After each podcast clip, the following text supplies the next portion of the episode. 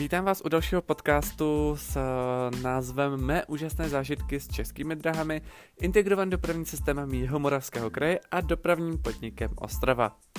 Tenhle ten podcast mám připravený už od 10. Eh, srpna minulého roku, jenom jsem se jaksi neměl k tomu ho nahrát. Mám to ve formě zápisků, kdy jsem se vlastně z každé té cesty, eh, nebo víceméně jsem tam z nějakého dne vždycky sepsal vlastně ty uh, buď bizarní, kuriozní, nebo prostě pro mě jakýmkoliv způsobem zvláštní uh, zážitky z toho cestování, protože třeba cestování v Ústeckém kraji, Středočeském a v Praze je něco jiného než cestování po Moravě. Zvlášť vlakem.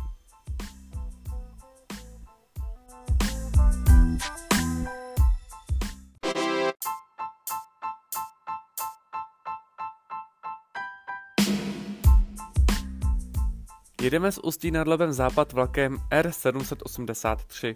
Samozřejmě s případkem do první třídy, protože Kuba mi ho koupil na celý týden za své čeré body. Ale protože ze západu jezdí pouze RK a ne RX, která v té době ještě jezdila tak odděleně, tak taky podle toho vlak vypadá.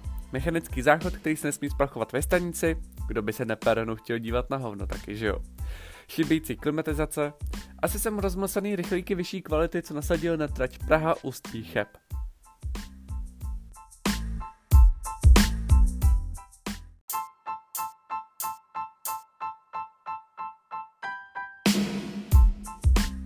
Kolíně jsme přestoupili do Expressu 141 Landek. A tady byla první třída ještě horší než let, které vozy druhé třídy u takzvaných novějších vozů z posledních 20 let. Pod stolkem byl běžný kovový koš, na kterém šlo ještě vidět jen třetřené logo ČS, ČSD, tedy Československých státních drah. Přes extrémně tenkou stěnu z bakelitu šlo slyšet cokoliv z polorozpadlého WC. Ale abych ČD jen nekřivdil, tak slečna z ČD minibaru za námi do posledního vagonu i přišla a zeptala se, jestli bychom si něco přáli. No, kapučino sice z prášku, ale za 10 korun, co bych nechtěl. A slečna byla opravdu moc milá.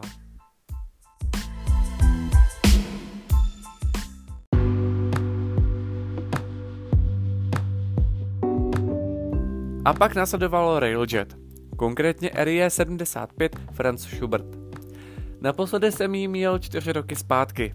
Tehdy jsem měl v druhé třídě a i tak jsem si připadal jak v nejvyšší třídě. Přece jen to bylo ještě v době, kdy do Ústí nejezdily rychlíky vyšší kvality, tedy RX. Jen mě tehdy zklamalo, že po přejetí hranic bylo hlášení ve vlaku pouze německy, přitom do hranic bylo česky, německy a anglicky. Ale to je problém rakouských spolkových drah. Doufám. Tentokrát jsme s Kubou měli první třídu, konkrétně místa sousedící s business třídou. A řeknu vám, Tohle je teprve nebe a dudy.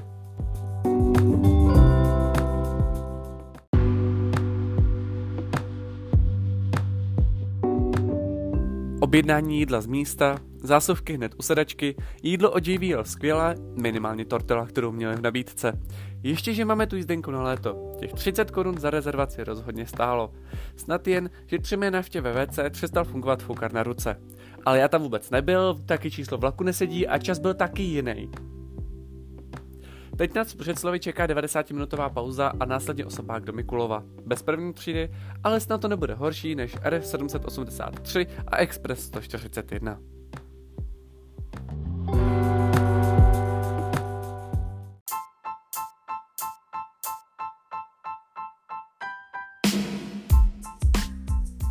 tak nám představil jako první vagon nezrekonstruovaný první vagon rychlíku do Liberce. Fotku najdete v eh, obrázku této epizody.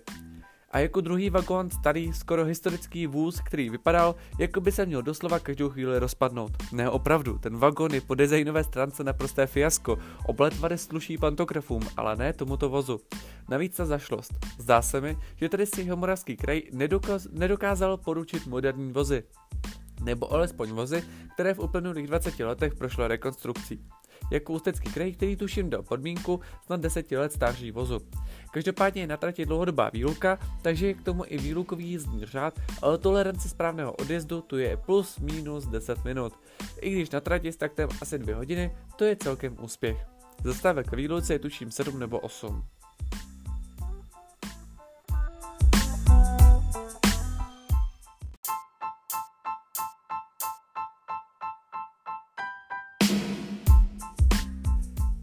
Když jsme s Kubou jeli z Mikulova do Valtic, kde jsme byli ubytovaní, na nádraží byl slušný guláš. Nejenže jsme na vlastní kůži pocítili maglajc z naprosto famózně vypracovaného výrukového jízdního řádu, ale taky to odnesla skupinka dětí, které ve věku 12 až 14 let jeli náhradní autobusovou dopravou. Chtěli z Novosedel až do Valtic, ale v Mikulově se nezeptali a rovnou vystoupili. Jaké to překvapení a zároveň zděšení v jejich očích, doprovázené po poběhnutím za rozjíždějícím se autobusem, bylo v tu chvíli v jejich dětských očích.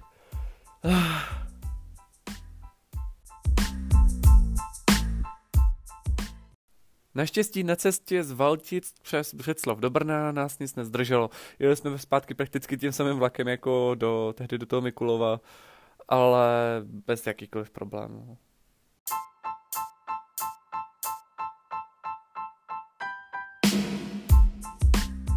Dneska nás čeká cesta do Kroměříže.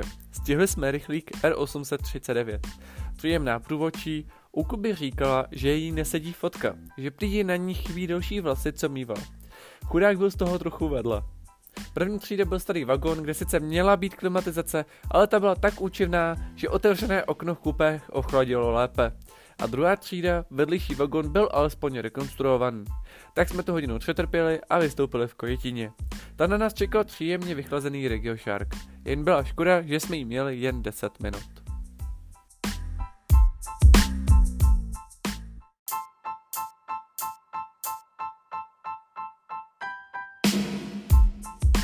Háha, děsná sranda. Cestou do Ostravy jsme se chtěli vyhnout výluce alias spoždění tím, že na vlak RX 839 nastoupíme až v Přerově. Průvodčí nás kontroloval až těsně před výstupem. Málem jsme na přestupu v Holíně nastoupili do špatného vlaku, protože tam jsou hodně špatně značené jednotlivé koleje. Takže jeden problém naštěstí zaniknul ještě dřív, než se objevil. RX 839 byl ale taky jediný za celou dobu cesty po Moravě, co měl funkční klimatizaci nebo plně otevíratelná okna, když nepočítám Super City Pendolino v pátek. Z Předova do Ostravy jsem málem vypustil duši. Klimatizace ve vagonu úplně chyběla a malé okénko nestačilo. Ostrava je fajné město, ale asi ne pro všecky.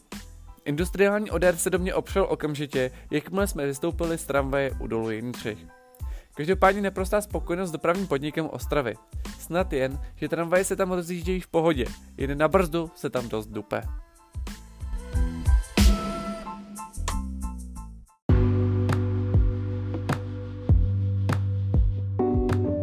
A poslední den jsme jeli Supersety pendolínem do Prahy. Chytili jsme zrovna zrekonstruovanou soupravu, takže jsem si opravdu připadal jako v letadle. A to jsem v žádném ještě neseděl. Na ten spoždění, které jsme nabrali, nás dost prohnulo po pražském hlavním nádraží.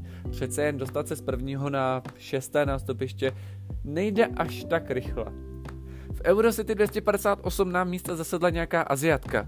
No, nakonec si sedla jinam, když viděla, nebo když jsme se jí jsme s ní domluvili, že tam opravdu máme místenku. A dokonce se nějaké dvě další Asiatky snažily dělat hloupé, aby je průvodčí nechal v první třídě. Jaká škoda, že nám to i nadále nemohli pouštět ty svoje domácí písničky, které zaručeně chtěl poslouchat celý vagón. Jo, abych nezapomněl, celou cestu někdo zapomněl, že existují sluchátka, i když po průchodu průvodčího to trochu stěšil. Ale už musím končit, za chvilku vystupuju v té mé domácí díře, Ústí nad Labem.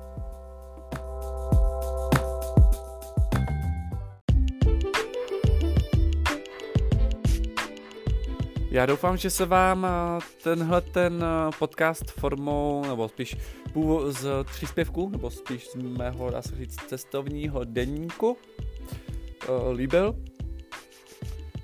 Na případné chyby, nebude, jakoby na případné námitky na chyby nebude brán zřetel, protože už jsem to psal před víc jak, no už to bude víc jak půl roku. To bude skoro tři čtvrtě roku. A až teprve teď jsem se dostal k tomu to nahrát připomínku už byl v telefonu fakt strašně dlouho. Pokud jsem si říkal, už jako by to šlo zítra, no nakonec nešlo. Uh, doufám teda, že se vám tato epizoda líbila. Uh, pokud byste chtěli víc tady těch cestovacích uh, zápisků, není problém, můžu zkusit. Stačí mi to nějakým způsobem dát vědět. Ideálně by bylo třeba na Twitteru nebo na Instagramu. A to je asi ode mě všechno. Tak zase někdy ahoj.